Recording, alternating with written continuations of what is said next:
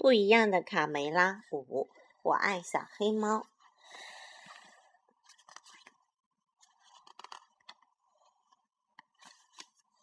又是钓鱼的日子，卡梅利多和伙伴们来到小河边。他们用自己能想到的各种方法来钓鱼，管它能不能钓到呢？只要好玩就行。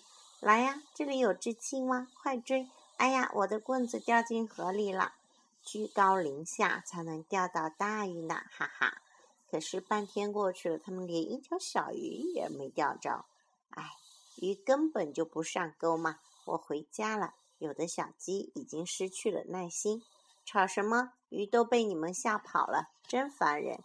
上钩了！小胖墩突然喊道：“还是条大鱼呢！”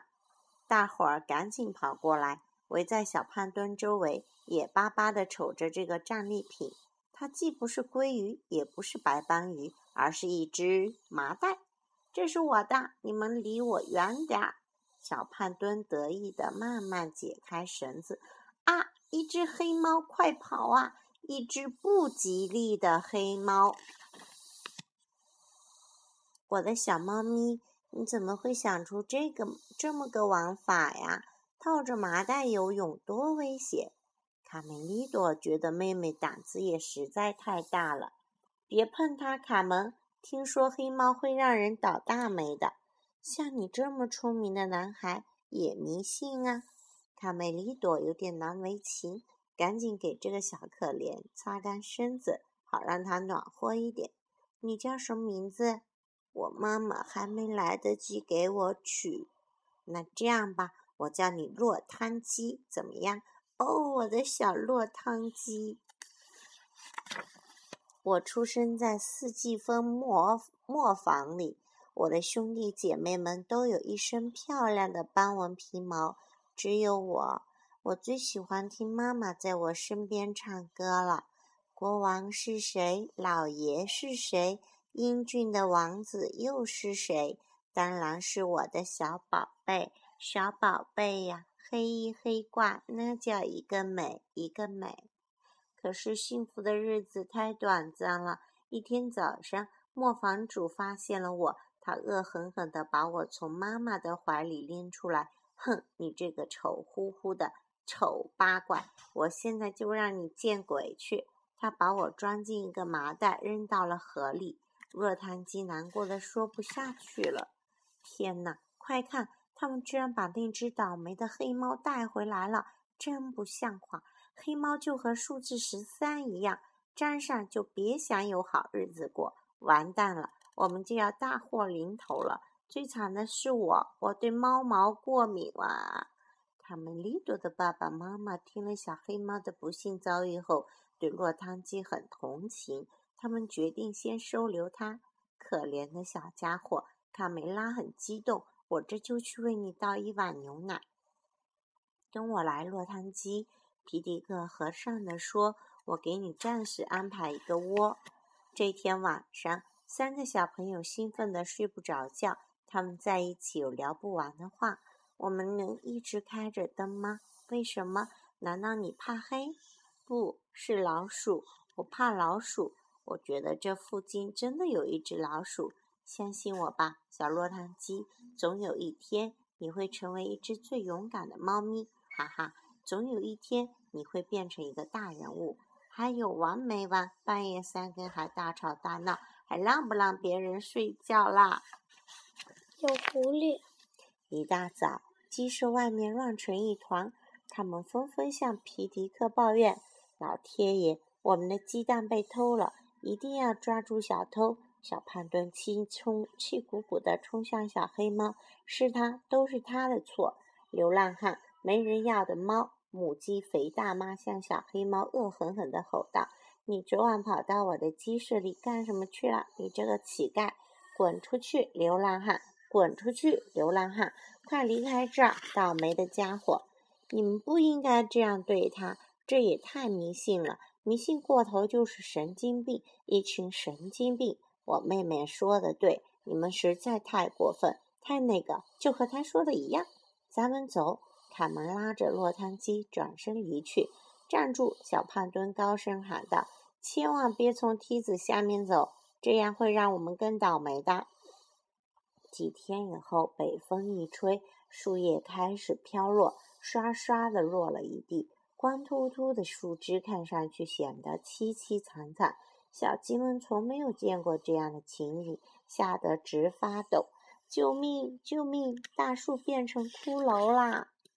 准是那只黑猫干的。先是鸡蛋丢了，现在树也死了。这个可恶的家伙把什么都毁了！流浪汉，滚出去！大家安心。卢茨佩罗过来调节，知道吗？秋天来了，树叶就会飘落，这是自然现象，不必紧张。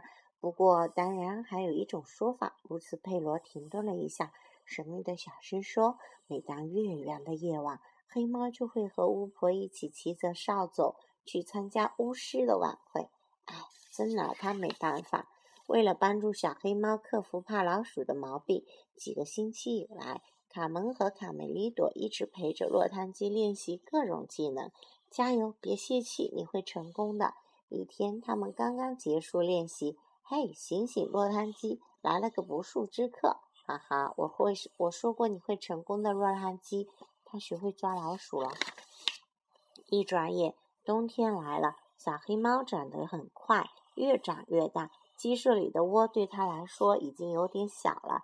这天早上，打开房门，小鸡们看到眼前的景色，都惊呆了。眼前白茫茫一层，整个农场被一层奇怪的白砂糖覆盖了。那是什么？雪。哇，这一年发生了这么多的事情，生活多美好，多有趣啊！小鸡们争先恐后的玩起了各种游戏：滑冰、跳板、翻筋斗、摔跤、滚雪球。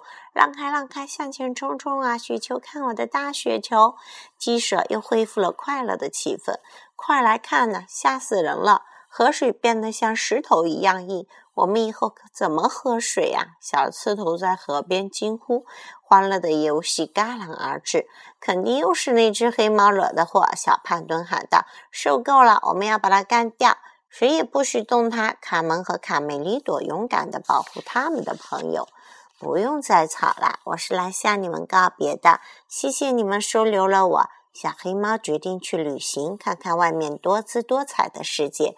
我的孩子，你是我见过的最出色的捕鼠能手，我们会想念你的。四个好朋友伤心的不知道该说什么，没想到离别会是这么痛苦。卡梅利多和贝里奥哭了起来，哇！卡门也放声大哭。好了好了，你们看看我都没哭嘛，我已经长大了，应该到外面精彩的世界去闯一闯。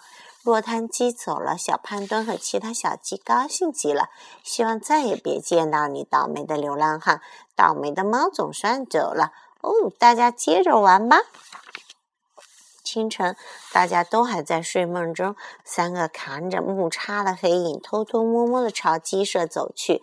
这三个凶狠、野蛮、无恶不作的强盗——坏蛋田鼠，随时窥视着鸡舍里的一举一动。我闻到了肉香，伙计们！田鼠普老大指着鸡舍说：“在这个食品柜里有我们爱吃的鸡蛋，快走，不许动！”打劫！皮迪克从睡梦中惊醒，打劫！还没等他喊出来，铁鼠细尾巴的木叉已经插住了他的喉咙，另一只木叉插住了卡梅利多和卡门的小脑袋。爸爸妈妈，不许叫，小家伙！谁要再出声，我就宰了你！鸡妈妈们用发抖的翅膀护住孩子的自己的孩子们。嘿嘿，你们下的蛋还不错嘛！突然，鸡舍的门猛地被撞开了。落汤鸡！卡门和卡梅利多大声叫了起来。三个野蛮的家伙举起木叉，向小黑猫疯狂地扑了过去。哇呀呀！落汤鸡大喊一声，扑向第一个敌人。可恶的家伙，让你尝尝我的厉害！第一个敌人倒下了，他夺过木叉，顺便戴上帽子，转身插向另一个恶棍。他的动作干净利索。哈，我就是这样对付耗子的，还满意吗？狡猾的田鼠普老大眼看不是这只黑猫的对手，便背起鸡蛋，扔下同伙逃跑了。